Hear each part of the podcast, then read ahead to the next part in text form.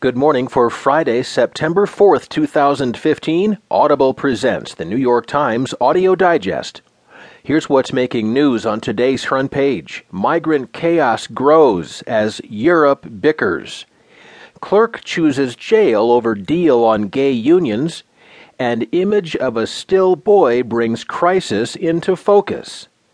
In today's national headlines, Trump signs pledge to back eventual GOP nominee. Justice is urged to reverse abortion ruling in Texas, and prosecutor seeks death in attack at South Carolina church.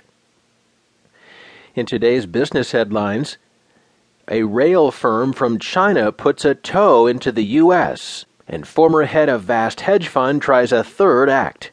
There will be more business stories, more national and world news, a roundup from the sports page, and New York Times columnist Paul Krugman.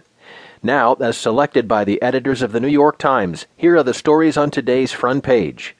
The top stories written from London. Migrant chaos grows as Europe bickers.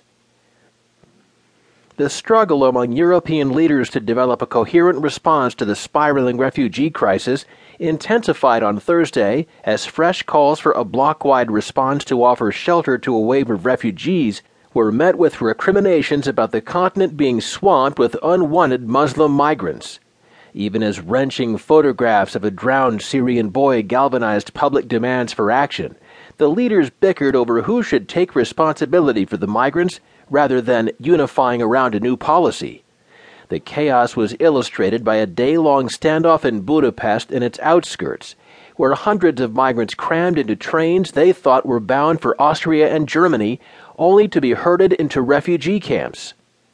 Prime Minister Viktor Orban of Hungary delivered a series of incendiary comments on Thursday, saying that Europe's Christian roots were being threatened and insisting the problem is a German problem and not Europe's. The German Chancellor Angela Merkel rejected Orban's assertions, saying Germany was doing what is morally and legally required of every European Union country in accepting its fair share of the migrants.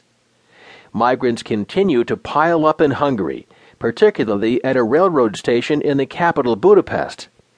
After a day of turmoil and a night sleeping on floors, nearly 500 migrants trapped there were allowed to board a train. Fights broke out in some cars as migrants pushed their way inside, believing they were on their way to Austria or Germany. About a half hour to the west of Budapest, the train was stopped in the town of Biski, the site of an already overwhelmed refugee camp. The migrants initially refused to get off, believing they were being tricked by the authorities. "No camp! No camp!" people shouted from the train.